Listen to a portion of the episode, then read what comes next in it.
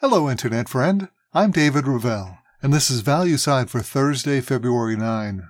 For all of our articles and podcasts, visit valueside.com. Well, today, what is the Wagner Group?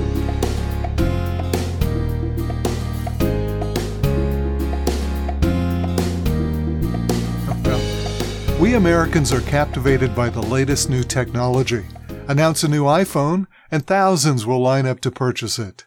Give us a new fitness gadget, and half the country will work out with it. Our appliances are becoming smart, and our automobiles high tech and electric. But perhaps the place that technology has most influenced how we see the world is at war. For many, perhaps most of us, it was the Obama administration that transformed what was a bloody and vicious activity into a computer terminal activity. Those drones that Obama liked to use remove the soldier and by extension the American public, from the actual battlefield.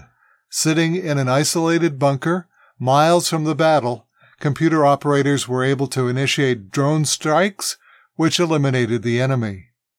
Now, we are told that this kind of warfare was preferred by the then President Obama, as he ordered over 500 of these antiseptic airstrikes. Today, in so many ways, the war in Ukraine has brought us back to the ugly, on the ground reality of war the way it used to be.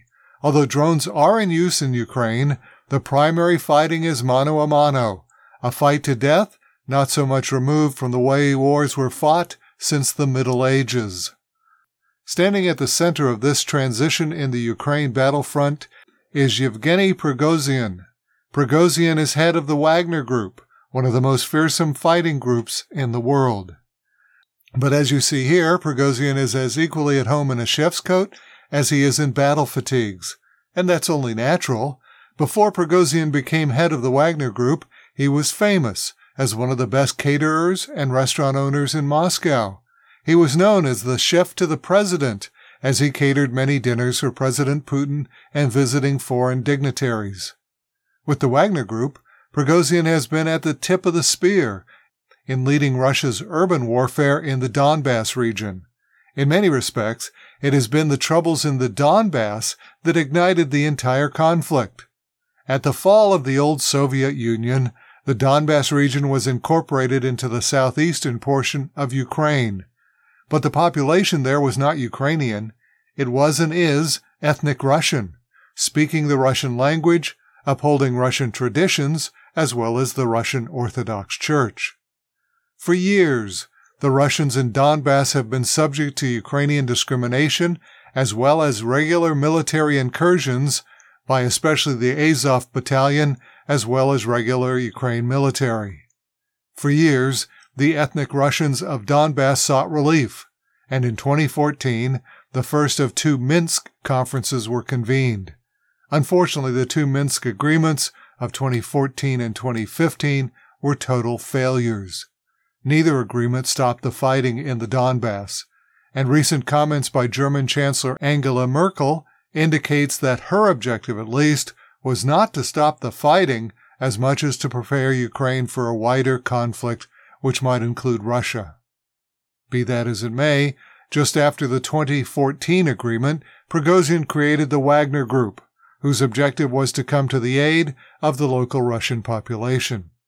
So for nine long years, the Wagner Group has been fighting on Donbass soil in an ongoing struggle that began well before Russia entered this war.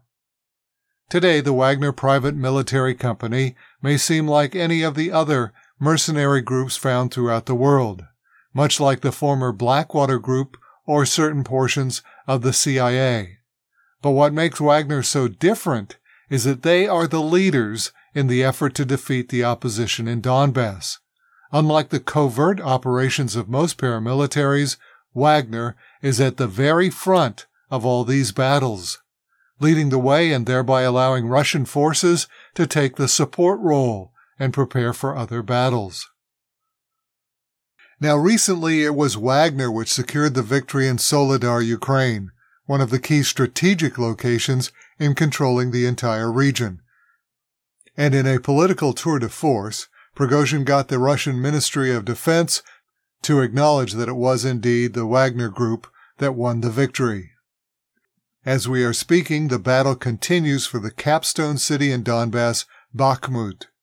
A city of more than 70,000 when the war began, should Bakhmut fall, it would mean that the entire Donbass would now come under the control of Russia and the Wagner Group.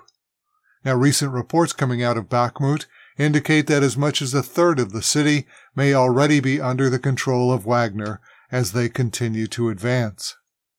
Should Russia go on to victory in Ukraine, not an impossible outcome, then much of the credit must go to a ragtag paramilitary operation called the Wagner Group and their chef turned warrior Yevgeny Prigozhin.